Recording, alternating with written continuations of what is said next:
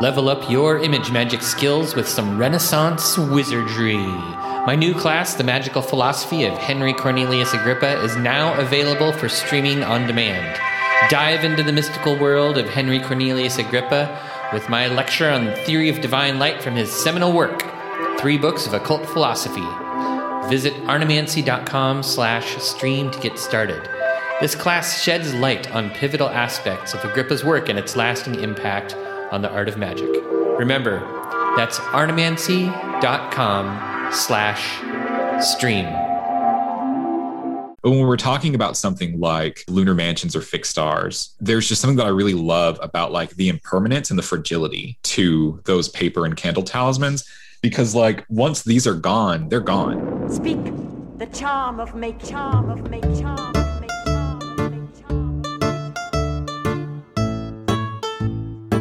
There will come a time on the planet Earth when science and technology will be long forgotten.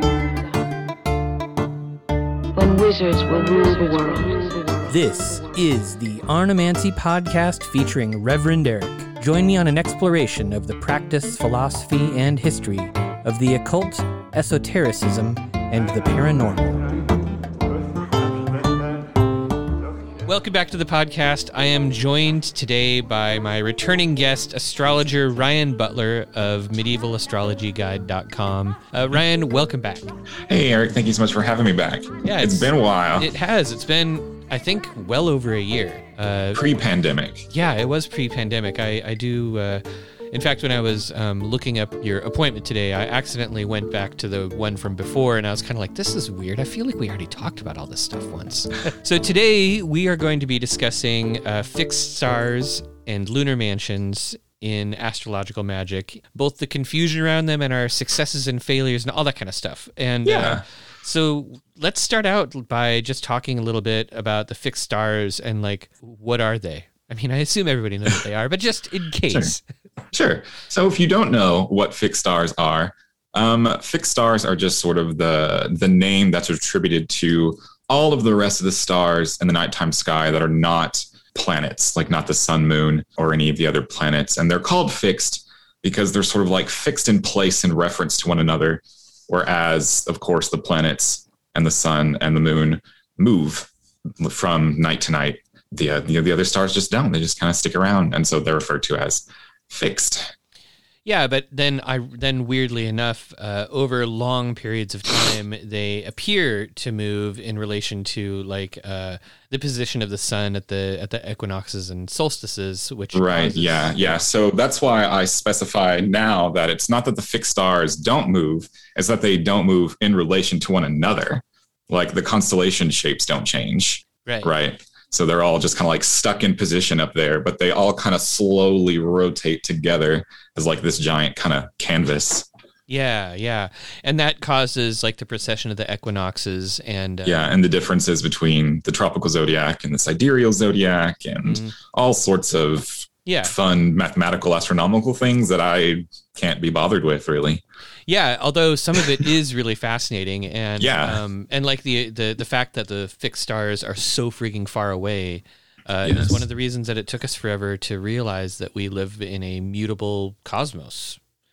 You know, we they, they just appear to move so slowly. But if there are Mm-hmm. still astrologers in ten thousand years, some of those stars will have moved position relative to Well, some of them will be gone probably them will- too. yeah, and we might get some new ones. And we might get some new ones. Yeah, yeah, very exciting. So that's crazy to think about. I don't like it's one of those things where I'm kind of happy to not be, you know, there are some astrologers that are like, man, I would love to be around and like, you know, have that conversation about new stars or what happens when a star, you know, explodes. And I'm just like, I'm happy to not be involved in that.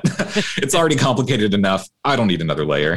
yeah, I mean, we already have like modern astrology incorporating uh, the outer planets and right. Or the asteroids, and other and- things. Yeah. Yeah. yeah. Oh, and then there were all the, like the theoretical planets, like the Mhm, yeah, The hypotheticals of the uh, Uranian school, I believe. Yeah. uh-huh, yeah, which I think some people still use, don't they? Oh, yeah. I'm sure. Yeah. Absolutely. Okay, but that's just that's a whole different school of a. Yeah, you'll have to have a different guest on for that. Okay, I'm not, I'm not even. I can't help you. that. I can't help you with that. so so then the fixed stars themselves um those of you who don't look at the night sky very much like the the night sky is broken up into a set of what like 48 constellations or something of that nature Yeah, traditionally it's 48, um, but now it's 88. oh okay and so the fixed stars uh do they kind of have along with them like the flavor of the constellation they were originally a part of or how how are the fixed stars used in uh in astrology like in charts Um, so a lot of times, um, the meanings of fixed stars are derived in some way from the constellational figure itself, and sometimes also the myth that's associated with it. So, like, you'll have fixed stars that are like in the mouths of animals, and like Unukalhai, which is in the mouth of the serpent. Well, that's a fixed star that's associated with like poison, and that makes sense, right? It's like in the mouth of a snake. So this star okay, so I see where this is going. And then you'll have like Procyon, which is in the like the throat of the dog, which is associated with dog bites or like animal attacks. And it's like, oh, I see where this is going. And then like less dangerously, you'll have um, stars that are in like um, the Argo, the big ship, or in uh, the Charioteer, and those are more associated like travel and things like that. So there is definitely like this. Uh, these kind of like flavors pulled from the figures of the constellations uh, as well as like some will have kind of like their own unique mythologies that are associated with them. Um, and then we'll have some which are seasonal to an extent, like some are associated with like harvest and thus like financial gain, like Spica, Mhm. for instance, um, which is a star in Virgo that's associated with like the wheat of the the the chaff of wheat or ear of corn Mhm. that the that the figure holds, and so agriculture, financial gain. Um, so there's a lot that's kind of kind of pulled together there, and then of course over you know millennia, astrologers have sort of like kind of recontextualized it for whatever the kind of cultural thing is of that time. So like now today, you know, we're taking a lot of these older associations and kind of like updating them to make them more relevant to today. So that means that the constellations are like the legends associated with the constellations are kind of tied into the meanings of the the stars that are that are in them, right? So if you right? Yeah. like I, I I'm not going to be able to think of a really good example because I don't I don't have a really intimate uh, knowledge of where all of the fixed stars are. But like if you know about the constellation of uh, Heracles, can you pick a fixed star out of that constellation and sort of look at that as like uh, this is the star of like wearing a lion skin hood, and this is the star of like big clubs or whatever. big clubs. Um, so I can't do Heracles because I'm not super familiar with that, but I can trade you another hero like the Perseus constellation. Um, and that one's interesting because it is one that's divided up into kind of its own separate sections. You have like the stars of the hero and like his armaments, which are different than like the stars of uh, Medusa's head, right? Mm-hmm. And so you have like the stars of Medusa's head, which are more like malevolently associated because it's like, ah, this Gorgon, uh, and that's not good. And this kind of like this general association, especially with Algol, the star that's in like the eye of the of the Gorgon, is one considered one of like the most malefic stars Oh, interesting. in the sky. And so there's this relation, of course, with like the Perseus myth and Medusa uh, and like the petrifying gaze of the Gorgon that this star is associated with. But you even find it older than that, like further back than that, to where like before the Greeks reinterpreted this, reinterpreted the constellation or this set of stars as Perseus and Medusa. Um, the Babylonians saw it as, uh, well, they called it the old man constellation. But even this older pre-Greek constellation had the same kind of figure of like this human carrying uh, a, uh, a a disembodied head. Hmm. Except for this head is kind of recontextualized a little bit as being more um, protective. Okay. I'm not like a Babylonian scholar, so I can't super contextualize the like why this severed head specifically is considered to be more protective or uh, like spirit banishing. Essentially, is what it's for Mm-hmm. so even before this kind of Perseus Medusa myth got slapped onto it, these these set of stars had this uh, had like this very specific imagery associated with it um, that was still considered in the Babylonian context. It's considered more spec- like more specifically protective. Um, and we see that kind of transferred over to our current tradition through, in my opinion, through the avenue of like astrological magic, where the fixed star Algol is specifically used for like protection talismans, Okay. um, which would be a little bit weird, I think, to like just refer back to like the Greek myth by itself. so that has to do with like the way that like astrological traditions have, uh, like a lot of them actually have roots in Babylon.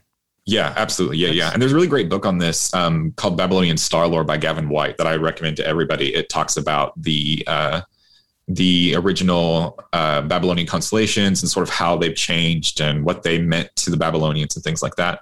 Um, but it's a super great read. Okay, cool. That sounds interesting. Now, so how many how many fixed stars do you usually look at? Like how many are? I mean, I know there's millions and millions Yeah, there's of so many. But um, so personally, um, I look at maybe about 20. Um, and that's primarily utilizing them within like a magical context.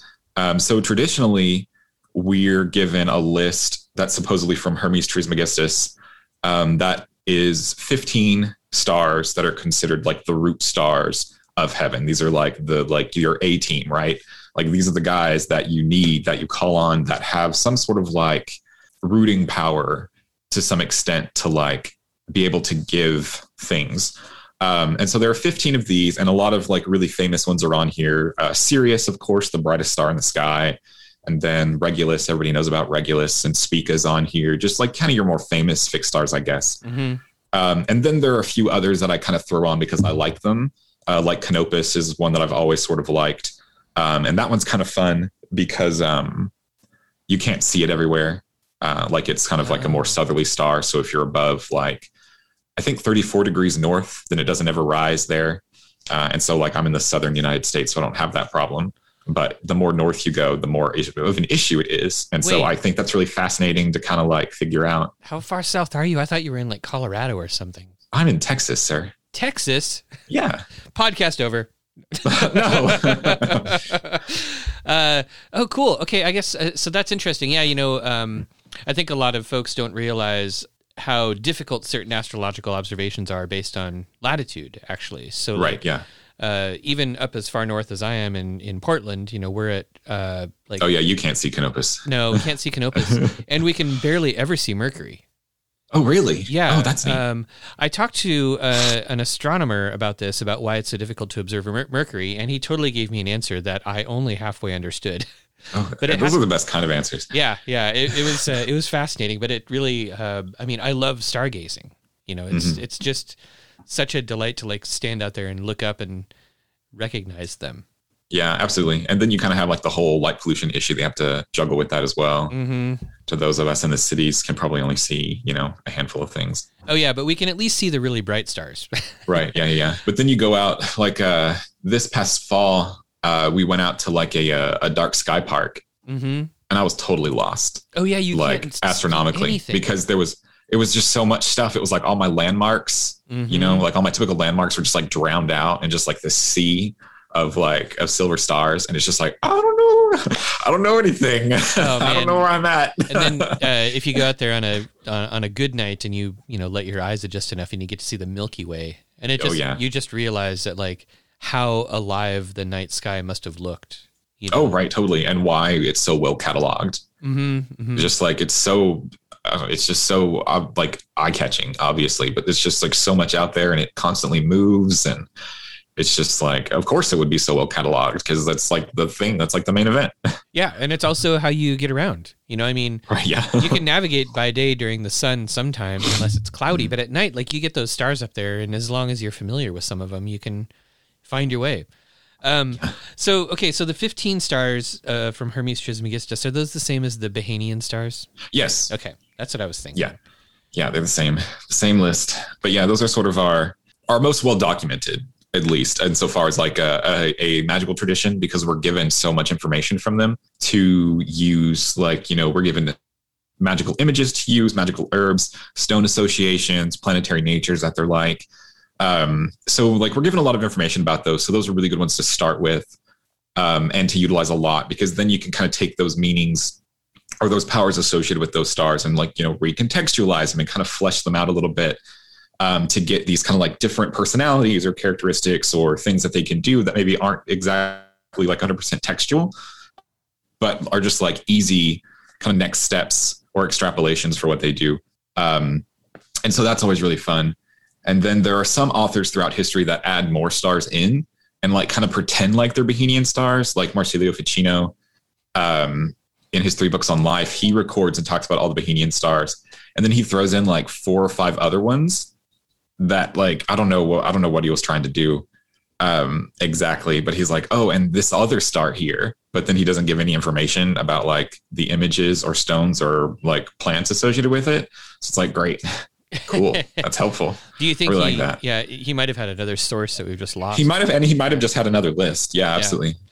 um, okay, so then, so in a lot of ways, then they have uh, associate, they have correspondences and associations and images, so you can, so you have kind of like the same um, collection of, uh, you know, ritual tie-ins that you can use uh, with planets. Yeah, more or less. Yeah, So it's kind of like the same thing. Yeah. So then, how do you elect for them? Sure. So fixed star elections are easy, but they're often it's one of those things where it's like they're really easy. I guess this is like elections in general. Like the rules are really easy, but finding them are very hard. Um, but yeah, so all you want to do with fixed star elections is each of the fixed stars. One of the the way that we sort of measure them, because you know they're kind of everywhere. Um, but the way that we kind of measure them is we kind of click and drag them onto the ecliptic, um, and it's called the projected ecliptical degree. Um, so all these stars, and some of these stars, like Spica and Regulus, are very close to the ecliptic. Um, so like they're right on it, and it's not a big deal. But then you have other stars like Sirius, who I think is like 35 degrees north of the ecliptic, so really far off. Mhm. Um, but all we do basically is we kind of like click and drag the star down to the ecliptic and say, okay, if this star was on the ecliptic, this is the degree of the zodiac that it would be on. And so, like Sirius, since we're going to pick on it for a while, is at 14 degrees Cancer is what we have is a, is our projected ecliptical degree. So all we want to do, uh, if we're electing for a talisman for um, Sirius specifically, is we want to find a time when 14 degrees of Cancer is on the ascendant or on the midheaven at our location. We want to have the moon applying uh, a conjunction to that degree. So you want the moon kind of like in within the area of like nine to 14 ish degrees of Cancer um, ish. And then you um, would also want the moon to be applying to a planet that is said to be of the same nature of Sirius. Um, so each of the fixed stars, um, or sometimes groups of fixed stars, are associated with usually a pair of planets that they're said to be like. So it's like, here's this fixed star Sirius. It's, uh, I believe, like the nature of Mars and Jupiter. Okay. I believe Do you have that to? sounds right. Do you have to worry about whether you're uh, whether the moon is applying to a benefic or a malefic? Well, you want it to get it to apply to Mars or to Mars or Jupiter Okay. because those are the planets that are of the nature of Sirius. And can it be any um, any aspect, or do you want it to be? Uh, I mean, it can be any aspect, um, and this is sort of like the it can be, but ideally it's these, right? right. So it's like, yeah, it can be any aspect, absolutely, because any connection with a planet is better than no connection. Um, but then you know you'll you'll prefer your sextiles or your trines to your squares and oppositions. right, right. So it's like, yeah, absolutely, they can work, but do you want them to work? in your um, in your experience, in your kind of like inner idea of how this works, like what is why would you need both the moon and one of the planets that the star is like? Like, how do you know that you're electing for the star and not the planet? I guess. Sure. Well, Yeah. because part of it is you're not um, ele- you're not following other planetary election rules, um, and of course, you're like your actual ritual itself and the materials that you're using are aligned with that star. Then they're not aligned with the planet. okay, that makes sense.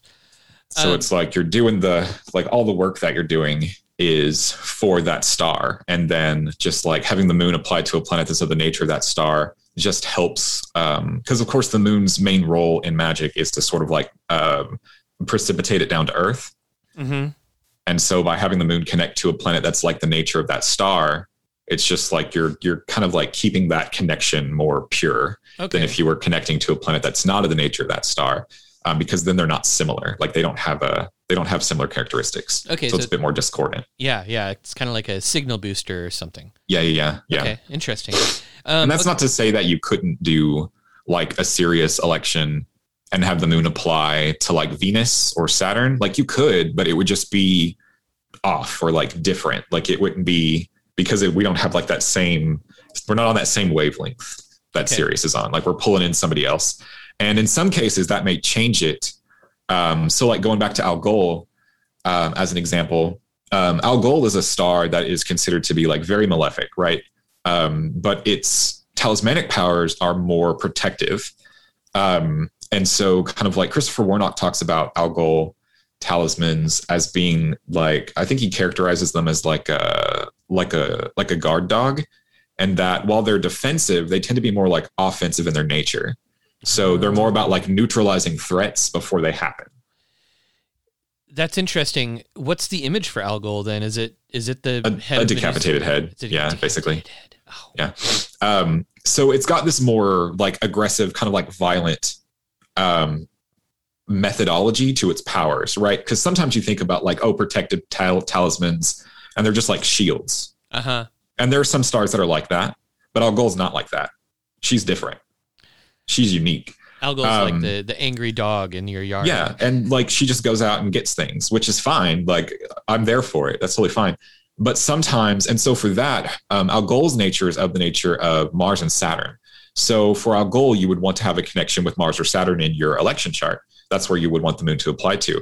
But if you wanted to, like, if you didn't like that aspect of Algol, you wanted to pull it back, then it would be totally fine to have the moon applied to like Venus or Jupiter. So this is still an Algol talisman that's still protective, but it's less aggressive Oh, okay, cool. because That's- we pulled in a- this Venus Jupiter energy. So yeah, like I don't think it's wrong for to like to elect for fixed stars um, with the moon applying to a planet that's not of the nature of the star. It just changes its personality, and sometimes you want that, but sometimes you might not. Huh. And so, okay, that's interesting. So each of the fixed stars also has like a it has like angels or spirits associated with them as well. Then. Uh, I, be- I do believe some texts uh, associate them with specific like like name specific uh, spirits, but I'm not super familiar with that now. Okay. Um. So then, due to the precession of equinoxes, precession of the equinox. I guess there's only one equinox. Um. Equinoxes, all of them, they're all moving. uh, some of the stars have shifted um, the, I guess, zodiacal sign that they're assumed that they're associated with. Uh, I don't think a whole lot of them, but because it's only been like a few degrees, but there have been some that have just like straight up moved into a different sign. Does that right. does that change their nature, or do you kind of ignore the signs when you're looking at uh, fixed star elections? Um, I don't think it changes anything about them really, because in living memory, you know, talking about it. So the fixed stars move um, about one degree uh, throughout the zodiac every 72 years. So that's kind of how long we're we're talking. Like literally within the span of a lifetime, they'll move like one degree, and that's it. So very very slow. But in living memory, we've actually had one change. Regulus um, moved from Leo to the beginning of Virgo in 2012 ish. Um, but no, I don't think it's changed anything about them. Um, so I guess that's just a flat answer there. Like, no, I don't really think it's changed anything. No, I think that's interesting. I I kind of want to use that to launch into our next discussion. Sure. um, which is the lunar mansions. yeah, yeah, yeah. So uh, the lunar mansion. So the moon, you know, makes. He's going to try to trap me here, you guys. I'm not going to try to trap you. I honestly have some. Qu- we we have talked about this before, and and I've talked to other uh, astrological magicians about it before, and nobody seems to have come up with a um a good answer to these particular questions. However, uh, you have done more work with lunar mansions than most Yes. astrological magicians. So yes, I that's how I got started with Yeah. my with my astro magicaling is lunar mansions. So yes, I think we're good friends. Yeah, I think my second talisman was a lunar mansion talisman. Um, but uh, but so so the the lunar mansion. So I guess for for those of you listening at home, which I assume is everybody but you and I, uh, the lunar man, the the moon goes all the way around the Earth and passes through the entire you know circle of the zodiac once every like twenty eight ish days and 27.3. 27.3 and um and so the lunar mansions are uh, 28 divisions of the zodiac which are or 28 divisions of the uh, ecliptic which are unique to the moon. Um but and we have names of them that seem to tie them to zodiacal things or sometimes fixed stars or, or all of this stuff but because of the precession of the zodiac uh, none of those names or fixed stars really match up anymore Right. Yeah, that is true. That is a that is an issue. So yeah, the lunar mansions, as you say, um, divisions of the zodiac into 28, uh, at least according to the Arabic and Chinese traditions. Uh, the Jyotish tradition in India does 27. Um, but yeah, um, some of them, uh, like the fourth lunar mansion, uh, is called Aldebaran, uh, which is the name of a, of a very uh, prominent fixed star, one of the 15 Behenians. Um, and yeah, Aldebaran, the star, is no longer in Aldebaran, the mansion, uh, because of precession of the equinoxes in a tropical zodiac. and so what are you gonna do? I, I don't know what you're going to do. That's that's kind of my question because we get this. So so the the signs of the zodiac are um, are kind of based on the motion of the sun across the Yes. sky. Uh, And in particular, you know, they're they're all keyed towards like the the first degree of Aries um, being the the moment you know starts at the moment of the vernal Yeah, equinox. for equinox. Um, and I'm just sort of curious, like, w- you know, books like the Picatrix tell us over and over again, or maybe not over and over again, as we were discussing before. It probably says it twice uh, that the that the moon is super essential. Like the moon is where all of the mojo kind of filters down. Yeah, filters the- down here. Yeah, Mhm. down here. Um, is it fair to the moon that we base the lunar mansions on the movement of the sun? Well, I mean, we base everything else off the movement of the sun, so uh, I don't see. I don't see why not. All right. Um, but I mean, you've got because even if we didn't, I, I think it's an interesting question because in the Arabic and Jyotish traditions, we have absolutely done that. Because anytime you're going to measure, anytime you measure any sort of celestial phenomenon based off of the ecliptic, then you're then you're measuring it based off the motion of the sun, right? Right. Um, but that's what makes the Chinese tradition of the lunar mansions a little bit more interesting because while there is significant overlap between the Chinese and the Arabic and Jyotish traditions, there are places where they deviate. And that's because in the Chinese system, they have just followed the motion of the moon. And there are times where she goes kind of up above the ecliptic and down below the ecliptic. Like she doesn't, she's not set right on it like the sun is, who, you know, is what we set it on. Right. Um, so there are some. So there are a lot of mansions in the Yo- in the Chinese tradition that are based off of like the exact same stars, um, and then there are others that are based off of different stars that are kind of more above or below the ecliptic because they followed specifically the path of the moon. Huh. So yeah, like the Chinese have done it kind of like, uh, as far as I'm aware, like a like a pure lunar kind of considerations. But the Arabic and the Jyotish tradition have kind of filtered that into uh, the ecliptic to some extent. Okay, and that's that's interesting. So I believe that the uh, above and below ecliptic lines of the moon are the the tropics of Cancer and Capricorn, right? Oh, I don't know. I'm not. I don't know. It sounds right. so. you sounded really confident when you said it. So yes. Cool, cool. Let's. Uh, I mean, every. I guess we should probably look that up on Wikipedia at some point. But I, I believe that's. But, but it is like the the moon uh, goes north and south of the ecliptic. Uh, you know, faster than the other planets and Mhm. and pretty broadly. Um, yeah. Well, I mean, that's with her nodes. You know, like wherever the node is, Okay. is the point where she starts to go up or down. right. Right. Or that's when it's crossing the ecliptic. Right. Yeah, Yeah. So okay. when she crosses one, she's starting to go up, and when she's crossing the other, she's starting to go down. Um, and also the the moon uh, is the fastest moving planet in the sky, but the speed changes. So you also Yes, watch for that, right? So it's not Mhm. always so the moon can spend more time in some mansions than others Mhm. over the course of a month, which is Yeah, absolutely. kind of interesting. Um, but yeah, going back before we go forward, so lunar mansions, kind of as we said, are these divisions of the ecliptic into, in the Arabic and um, Jyotish traditions, 28, to kind of signify um, the moon's motion throughout the zodiac. Like it takes her roughly 27.3 days to go all the way back around. Um, so the mansions are then these divisions based on her motion, with the idea being that each night she'll spend it in a different mansion. And they're sort of conceptualized as like these little inn houses that the moon stays in. It's kind of like this idea that like it's not your destination, but you have to sit there uh, and kind of like wait it out, like kind of like how you would maybe stop at a motel on your way to Disney World, kind of a thing. Um, and so these mansions were given these different names um, based on what we can tell um, to either different asterisms or indicator stars that she would be kind of close to while she was here. Um, so, like Aldebaran, like I said, was one. Um, and then others are based off of like uh, Al-Butain, which is in the belly of Aries. Um, just and then all these different. Uh, there's the covering uh, and the ostriches, like some English names of some of these mansions, because these are like asterisms of these that were near uh, these places. Um, and so back in the day when the tropical and the sidereal zodiacs were more aligned, um, it wasn't a big deal. Uh, Mhm. The mansions all were said to start from like zero degrees Aries, and it wasn't a big deal. Like everything, everybody was fine. Everybody lived in peace, and uh, you know the world was prosperous. But then, as we have advanced into this age where the uh, tropical and sidereal zodiacs are longer aligned, they're off by 24 degrees ish. Um, the stars or the asterisms that were said to be that that they're, that the lunar mansions are named after um, are no longer there in the tropical zodiac. So like Aldebaran, like I said before, the fixed star Aldebaran is no longer in the mansion of Aldebaran. And so as you say, you know, what what happens then? What do you do then?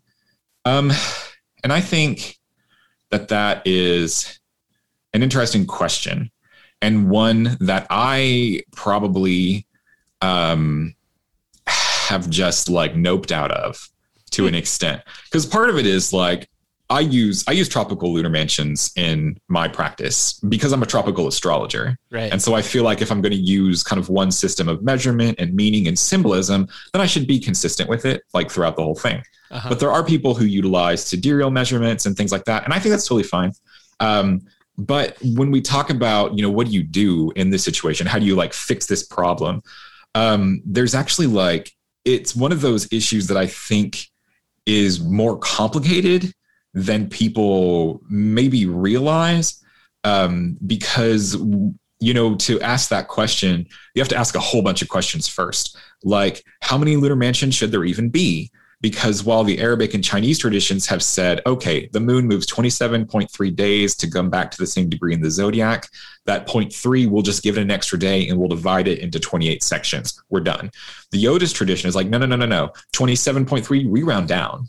And now there's 27 mansions. hmm Um, so even in like a very basic con, like even a very basic construction, if you have different uh, amounts of mansions, then mansions are different sizes. Stars might not be in them, so we're already at a problem.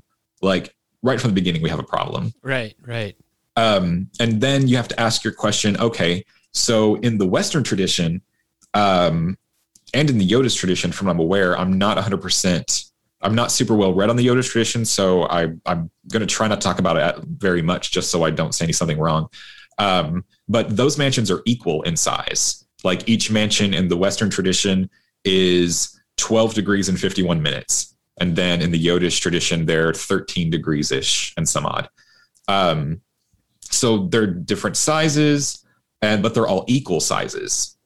But in the Chinese tradition, they're all unequal Huh. and some some mansions are very tiny and other mansions are pretty large um, and then but even crazier um, there's some lingering branch in the western tradition of an unequal lunar mansions What? and we find it yeah yeah yeah and we find it in like the most ridiculous place like 17th century english astrologer william ramesey in his book on uh uh, in, in his book restoring astrology or astrology restored in his section on elections he talks about the lunar mansions uh, and he lists them all but they're all unequal in size. So just like all of a sudden some like all of a sudden some 900 years later it's like hey here's this here's this like weird branch of unequal mansions in western in the in the western tradition. So And that's important because if you're going to have equal mansions, well, those indicator stars or asterisms are not equally spread out around the night sky. And that's where you get those unequal divisions to where some are very, very close to each other. And I have a graphic um, that I've been working on because I've kind of been thinking about this topic for a bit to utilize um, as a YouTube video for one of my instances where like I don't have any good elections to talk about for that lunation period or anything like that. Um, to where I was going to talk about this because I made a graphic um, with the lunar mansions in the uh, Western Arabic tradition, but corrected for precession Uh huh. and the indicator stars kind of listed out around it. And like six or seven indicator stars, even if we put everything in a sidereal framework, do not fall in their lunar mansions. So it never matched. So it never matched in the beginning. Oh, Um, I feel like you just sort of reverse trapped me. Problem solved. We did it. Um, and so, so yeah, like there's a lot of, that's why I said like, it's kind of more complicated than that. We have to ask a lot of questions about what we mean to measure something uh, and like how we're going to do that. Because kind of like, you know, kind of just like even with the zodiac, you know, taking a step back to look at like a more solar thing, even with the zodiac, when we standardize the zodiac signs as 12 signs of 30 degrees, it's basically the same thing that we did with lunar mansions because those constellations up there that the zodiac signs are named after, they're not all equal. No, that's true. So we kind of did the same thing with the lunar mansions, and we were just like, oh, it doesn't matter. And I think that's very interesting um, because it kind of separates the lunar mansions as entities from the fixed stars in a way that I think personally is very powerful and very meaningful. Um, because I think what happens is, and I'm, I'll probably get pushback for this for some from some people, and that's fine.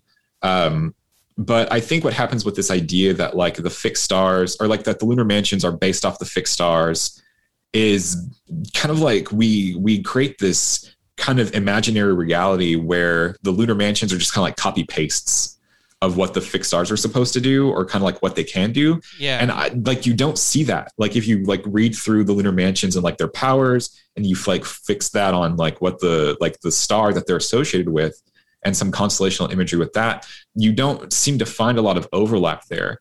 Um, or so like i can give you two really great examples i think. The first one is the 18th lunar mansion which is called al-qalb and it is related to antares the star in the heart of the scorpion. Um, and al-qalb is a star that is um, i'm sorry al-qalb is a mansion whose one of its powers is specifically to um, heal illnesses specifically in the belly which is weird if this is a star like if this is a mansion that's associated with the heart of a constellation right. so like I think that's strange. And then one mansion back, you have um, the mansion, I guess one mansion forward, the 19th mansion, Al Shaulah, uh, which is associated with stars in the sting of the scorpion. Um, this one is, I think, really cool because it is specifically about uh, female reproductive health Uh huh. and like female issues. Um, so it's like specifically for female uterine health, for protection during childbirth, for correcting menstrual cycles. Like these are its magical applications. But if like the sting of a scorpion, that's like a super male sexual sign or like Mhm. imagery or symbol, right? So like there's this kind of weird disconnect there to where I think that if we kind of take this step back from the lunar mansions are supposed to be related to the fixed stars, that we can really kind of pull a lot of like own like unique personal um, characteristics or personality out of the mansions if we kind of like take a step back because it seems like that's what's been happening anyway. Yeah, I see what you're saying, and and through the and through this discussion, I, I I've come to uh, I've come to really swing around to your point of view. Um, Yes. well, I think I think a big part of it was like uh, your explanation of the fixed stars, and uh, you know, at the in the first half of the podcast where we talked about like how you elect for them and what you do to kind of like harness their power, and sort of the theory of of uh, of how like the moon is responsible for you know getting their influence down to us or being sort of like the communication between us and and them. Um, you don't need that again with the lunar mansions. The lunar Right, mansions should be just about the moon. It's almost like you should be yeah, it's almost like the the lunar mansions are are influences that operate only in the lunary sphere. Mhm. Uh, and the fixed stars themselves are way out in like Yeah, the- they're like up there somewhere. yeah the yeah. eighth sphere. Like they're beyond they're beyond Saturn. They're like hmm they're like the abstract weird stuff way out there. um, so yeah, I guess I'm kind of uh, I'm I'm reevaluating that. I'm I guess uh, uh, I agree with you. I agree. I agree. So it's one of those things where it's like, yeah, it's a really fun question. Um, and um, I just use the tropical measurements just because I'm a tropical astrologer. Um, and I don't think the lunar mansions need to be tied to the fixed stars or to their original like indicator asterisms, um, just because they seem to be their own thing. Like they have own, their own unique um, powers or like things associated with them, uh, to where there doesn't seem to be a whole lot of overlap with Mhm. the fixed stars. And I'm sure there is some, um, like Aldebaran, the fourth lunar mansion, is supposed to be for like the uh, the generation of anger, which is something that I could see like Aldebaran, the fixed star, being about. Like Right. that seems like a pretty angry star. So there's some overlap, but like for most of it, there doesn't seem to be a lot of it. And then like the fixed stars never seem to super matter uh, as far as like measuring lunar mansions anyway, because the uh, indicator star for the 28th mansion is like three degrees away from the indicator star from the first lunar mansion. And they're both right in the middle of the first lunar mansion. And it's just like, I mean, yeah, you can. So, like, really, the only, it's one of those things where it's like, if you really wanted to get super technical with your calculations, you would have to use like a constellational unequal version of the lunar mansions. And I think that's totally fine if that's what you want to do. Um, but then that just means that there's some lunar mansions that are going to be like two or three degrees wide that you'll probably never really get to experience. Um, which might you just be like super super fast. You have to be a speedy ritualist. really fast, really lucky. And that just might be like another way that kind of like that lunar uh that lunar kind of mutability manifests in the mansions, you know, like having something like super standardized and structured, that's very solar. But having something that's more like that's more changeable and a little bit more wild, we'll say, that's a lot more lunar. So I can see it either way, but it's just like I want to be able to like experience all, all the mansions. So I'm gonna need them all equal and that's just me being very selfish and maybe that's not how it's supposed to be which is i guess that's something i have to reflect on but I feel like if we weren't supposed to be selfish, we wouldn't have been created so selfishly. i really appreciate that i really I appreciate that endorsement yeah, just lean into it. uh, let me ask a little bit about um, kind of like practical use of fixed star uh, talismans and lunar talismans. So when um, I suspect that most people, when they're doing astrological magic, are mostly doing planetary talismans. Uh, i think that's what people think of 1st and those are sort of like your big boy talismans like Yeah. they're really rare they're kind of like special holidays they're really Okay. rare you can only get them at so often and there are some that you can't get for a very long time like once saturn leaves aquarius we're going to have to wait 21 years until saturn comes back into libra its sign of exaltation to really have any good potent you know like grade a saturn talismans my wizard beard is going to be so long. And so long by then.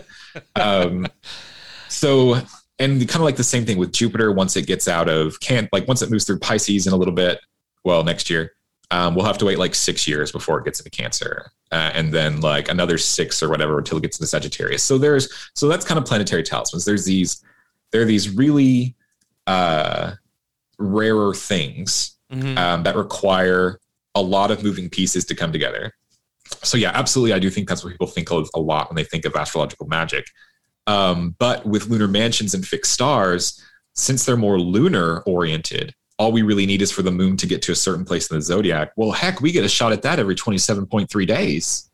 So then you kind of they're sort of like your everyday go to. They're much more practical. Okay. and what you're trying to do. Um, because yes, there are, you know, 27 mansions and 15 fixed stars that all have these like diverse powers, but there's a dis- there's a decent amount of overlap. Like there you have like your healing stars and your healing mansions that'll be for people who want to, you know, improve their health or are feeling sick and want to recover from that. And there's like that whole category. And then there's like the financial gain uh, talismans for people who want to like grow their business or you know get a, a raise at work or whatever that is and then you have like the uh, like the the I call like the honors from authority stars, which are like you want to get a promotion, you want somebody in your field to notice you. Um, and so it's like any sort of thing that you might need, there is a star or a mansion that can help you. And because we have a distant a, dis, a decent amount of overlap between what these, like in a lot of cases, what they can do, it's like you might have 28 and 15, but then out of those, there are like 9 Mhm. that can do the thing that you need. And then it's just find the next best, like find the best time coming up that's practical for you to do a, a, a chart for that or to do a ritual for that to make that talisman, which is much easier to do than waiting 21 years for Saturn to get back into Libra. That makes a lot of sense. Um, so when you're so a lot of these uh, like lunar mansion talismans tend to be aimed at like one really specific purpose. Then you might do a lunar mansion talisman to be like, I want a promotion in this specific job, or I want to, you know, pay rent this specific month, or something of that nature. Yeah, yeah, yeah. They're they have yeah. Lunar mansions tend to have like in from like one to four things that they do very well. And then so when you uh, when you make these talismans, what do you tend to make them out of paper, or what do you make them out of? I make mine out of paper, yes. Um, or yeah, yeah, primarily paper. Um, that's for lunar mansions. For fixed stars, I make candles more. Candles. Yeah, I make talismanic candles because Tell I like the idea of like the flame Uh huh. being symbolic of the star. Oh, I like that.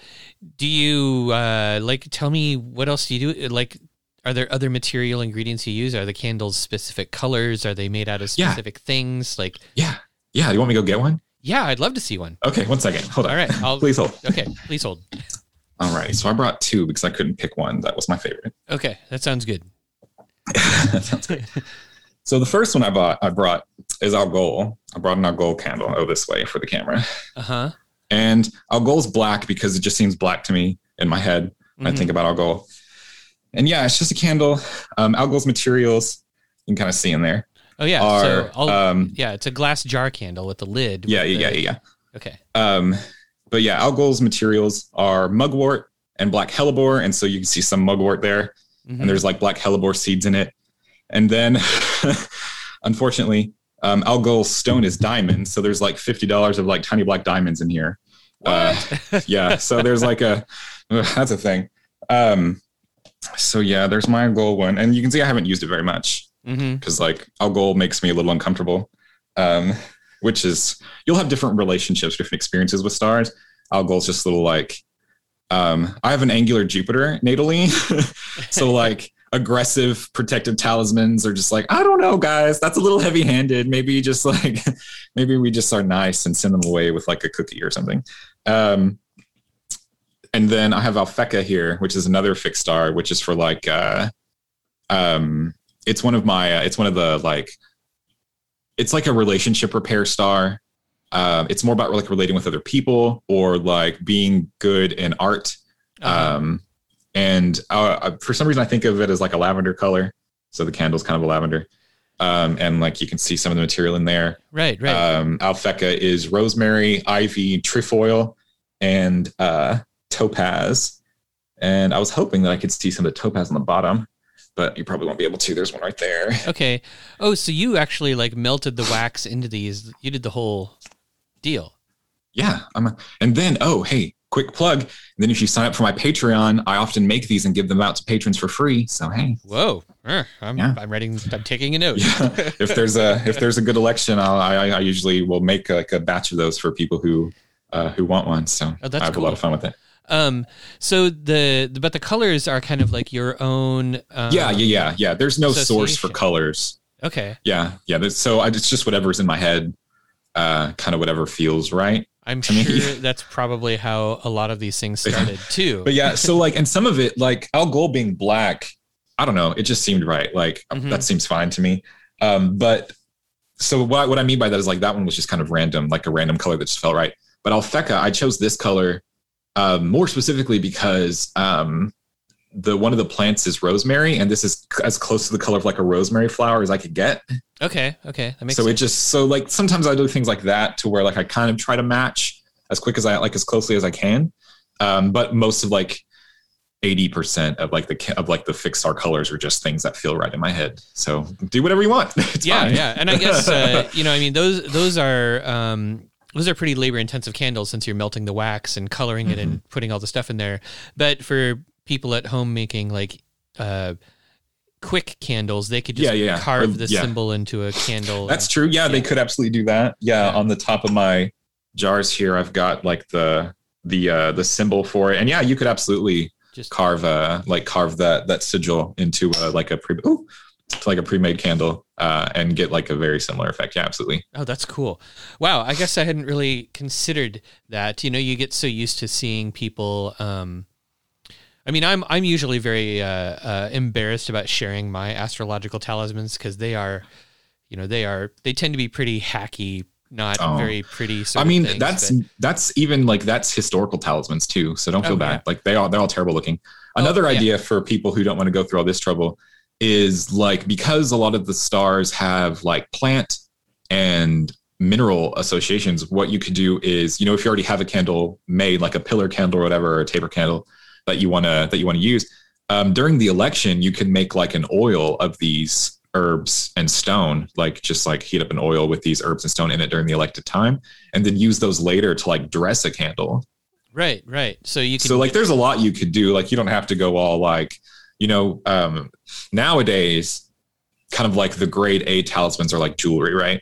yeah, So it's like if you're not a goldsmith, if you're not a silversmith, you just you're just out of luck. But no, like there's a lot you could do. You can like you you know, people have been doing this for hundreds of years. There's really no wrong answer. that's it's true. just whatever like well, I guess there are some wrong answers, but like and so far as like talismanic creation, like what you can do, like the vehicles for it, there's like so much that you can do. So just get, you know, get creative. I think that's kind of one of the big um, lessons to take out of astrological magic in general is it is really a chance to be creative. Um, and one of the nice things about being able to make like uh, you know a candle talisman or a paper talisman is it's really easy to get rid of them if they yeah if they go work wrong absolutely yeah. yeah and it's kind of why i like the paper like not just because of like the kind of like oh this didn't work out let's destroy it but also just because like when it comes to like those gold or those silver those jewelry type talismans which i think are amazing they're so permanent and they're Mhm. so like strong in their material which they're supposed to be but when we're talking about something like you know like lunar mansions or fixed stars there's just something that I really love about like the impermanence and the fragility to those paper and candle talismans because like once these are gone, they're gone. right So like we have like this sense of ending, like this sense of closing out, like the moon coming back to our same position in the zodiac. And it's just like, you know, you use it and then it's gone and it served its purpose and you make another one the next time. And so like the same with like paper talismans, you know, they're very fragile. Um, so like you can keep it in like a relatively safe place and they'll last for a while, but they'll yellow, they'll degrade. You know, if you fold it up and you unfold it, it'll eventually get a hole. There's just like this real sense of like earthiness, I guess, to these. Uh, like to these particular methods, which is why I've kind of drawn to them. And then, of course, like anybody, everybody has paper and can draw a quick thing if Right. they need to. So it's very accessible. and I think there's a really interesting overlap there in uh, in other traditions of magic. You know, like uh, you know, like the spell work that witchcraft involves, or or cunning work or stuff where there are really specific spells done for really specific things, and there usually isn't like some sort of permanent thing Right. hanging out afterwards. Uh, that's cool. That's super inspiring. Thanks for sharing your candles. Oh yeah, of course. I'm happy to happy to show off stuff every now and again. Uh, so if somebody was gonna do a fixed star talisman, where should they start? Like, is there a specific book they should get? Do you you include fixed star talismans in your um, in your new moon videos? Yeah, yeah, absolutely. So on YouTube, every new and full moon, um, I do I, I look for I look ahead and I collect um, electional opportunities for different astrological talismans.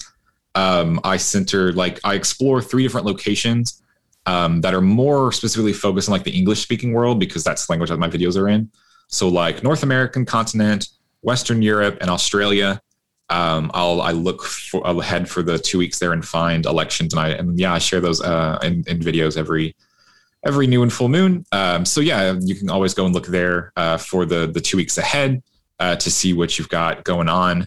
Um, but yeah, as for like books, um, for fixed stars, I mean, I don't really know of a book that's specifically written for like fixed star work uh, that I can think of. But like for Lunar Mansions, Christopher Warnock, you had a minute ago, has um, uh, a good reference book. Yeah. Yeah. Um, that I use all the time for like just to check this or that or whatever. Um, and so I would go to that book for Lunar Mansions. Um, but for fixed stars, I don't think there. I don't think there is a, a fixed star equivalent of that book. Not that I'm aware of, at least. Where do you usually go to get your list of correspondences and stuff? Like, is that in? Oh yeah, that's Agrippa. Uh, everybody's already got Agrippa. Yeah, so there you go. You've already got it. Yeah, yeah, yeah. But yeah, Agrippa. Um, for uh, Marsilio Ficino has a section on it in his three books on life, where he throws in a couple of extras for no reason, uh, and things like that. But yeah, so that's really fun. And fixed stars and lunar mansions have a lot of. Uh, they tend to have a lot of overlap, but there's like something that's a little bit different about them. Of course, because they're like these different kind of levels of entities and it's just like it's really interesting to like explore and experience. And there's still things that like uh that i'm figuring out or uh sort of like off book we'll say uh applications of the of the different like fixed lunar mansions that i tend to go on and on about in my videos when those come up um just because i think they're really cool. Uh, but there's a lot of still like exploration and stuff to be had in uh, a lot of the in a lot of materials. Uh, one I picked up on that I found. So, like one of my other areas of interest is, uh, of course, uh, medical astrology and like the history of medicine and Greek medicine and things like that. So, like the four humors, I'm all here for. And um, one of the more one of the interesting things uh, in some of the star lists is that there are certain stars that are said to be like good for certain humors. Um, so, like you've got like Algorab, which is for like the choleric humor, and then Arcturus, which is like for the sanguine humor. And so, like that's basically like keywords for like specific medical applications for uh, these fixed star talismans. Mm-hmm. But there's no, there's on the 15 Behenian stars, there's no lists, like there's no melancholic star and there's no phlegmatic star. So I have to go and like hunt down like these other two of the four humor stars. Like, where are you? Where'd you go? Why aren't you on this list? have you found, like, have you found it yet? I don't, I don't know. I don't know. Oh, wow. I don't think so. Hmm. So yeah, so yeah, the, the like, like, like, so now I have like this mythologized like group in my head of like the four humor stars, and where could the other two have gone? And uh, I mean, I'm sure there. I, I, it would surprise me if they weren't in Agrippa, but it's it could be tough to track down. Yeah, and then like there's only 15 in this list, and why only 15? We're not sure.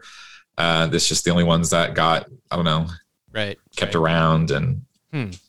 who knows so yeah, there's definitely room there for. So I say that I guess one to get to nerd out a second about my four humor stars, um, but also um, to point out that like as you read some of this material, if you choose to you know go from here and go read the Warnock book or you know Agrippa and stuff like that, a lot of the um, like powers or personalities or characteristics of the like the lunar mansions or the fixed stars are very short. It's just like here you go, like they just do this. Um, so in a lot of cases, it can feel very confining uh-huh. uh, or very limiting for what like lunar mansions and fixed stars can do. Um, but then as you like work with them and as you experiment with them and as you kind of like extrapolate out some of these some of these characteristics or kind of like reinterpret them for the modern age, there's so much more mm-hmm. that they can do um, that it's just like really I don't know. It's it's really fascinating to not only get to experience it myself but also get to like hear other people's stories about like similar experiences that they've had that aren't necessarily like on book or uh, like or completely different experiences that I've had. And I'm just like, okay, what did that election look like? Because that sounds bad. um, are there are there fixed stars that you have? Well, aside from uh, Algol, I think we talked we talked about the the that's the Medusa star, the severed head. Mm-hmm. Um, mm-hmm. Are there other ones that you just sort of like stay away from? Um, no, not well. So I only, I feel like that was a little. Uh, I I do not prefer Algol's methodologies because I'm more of like a gentle spirit mm-hmm. personally. Um, but there are a lot of instances where I think Algol is super great for people to utilize. Like I don't mean to like say Algol's not good or that like I don't like Algol. Like I like Algol and I recommend Algol a lot, especially to women, um, especially to trans individuals, uh, people who feel like they are like people who are in more like myself as like a cis white man. My level of safe, like my sense of safety, is very high, even Right. though I am gay. Mhm. Like my sense of safety is very high, so I don't worry too much about it. Um, so like for me, I have the uh, the privilege to be able to utilize softer protective stars that fit more with my character, right?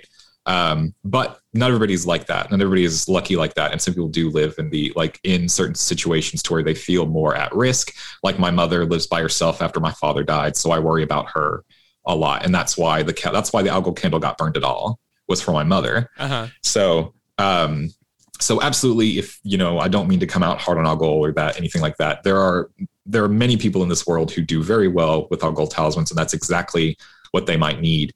Myself, not so much. Um, so I don't I don't want it to come across as like I stay away from this star. I don't recommend this star. Absolutely fine. It's just I I have options where I can utilize other ones. Um, but uh, insofar as like stars that come with like asterisks or warning labels, I guess we could say that might not be suitable for all consumers. Um, Aldebaran is another one that I think is kind of tough. Um, and just because it's very forceful, because it's like in the eye of the bull. So it's like, hey, here's this bull coming at you. Um, and that might just be too forceful for what people want or like what people need. It doesn't, it's just like really kind of like high volatile energy that doesn't really sit right with everybody. Um, so Aldebaran is usually one that I give an asterisk to. Um, who else? And out of the Behenians, I think that's really it. All right. That's good news. Yeah, I'm trying to. I'm just like, is there anybody I forgot? Yeah, I think that's really it as far as like the ones that I'm like, hey, this these might be these might be a bit much. Mm-hmm. Okay. Uh, well, this has been really interesting. Uh, I I remember our last podcast conversation where we started to get into like the you know ancient Greek theory of optics and how it influenced. yeah, uh, but this all seems like really this is much more actionable and practical for people. So I'm really glad that you were able to share all this stuff. Um, Mhm. So thank you. Can you? Oh, of course. Yeah. Can you uh, tell people where to find you on the internet? yeah. So I'm active on Twitter, just at at my name at Ryhan Butler. Just I'm pretty active there. There's my a weird website. extra H in there, so just stick the H Yeah, in H. somewhere, and Yeah. you'll probably. Just- and just it'll probably come up. Um, and then of course, uh, you know, my website. If you want to read some of the stuff that I've written about astrology, about this, about astrology, uh, I do have a page where I go uh, and kind of list out a lot of the uh, information that you would need for Lunar Mansion talismans. Um, and then I have like a quick paragraph at the end where I talk about some of my experiences with them, some of my failures uh, with them, uh, and just sort of like some of the things. I should probably go back and update that a bit because I have some more stories now.